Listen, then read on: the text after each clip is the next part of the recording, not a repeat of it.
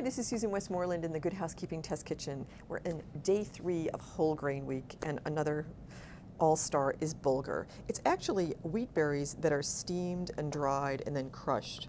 They are a mainstay in Middle Eastern cooking, um, both uh, in salads where they're just soaked and in warm entrees from grape leaves to tonight. We are going to stuff peppers with them with some ground beef and bulgur and some dill and some feta and lemon. Really delicious and easy to do. And this stuff actually cooks up more quickly than rice or lots of other grains and it's just really tasty. Again nutty and sweet.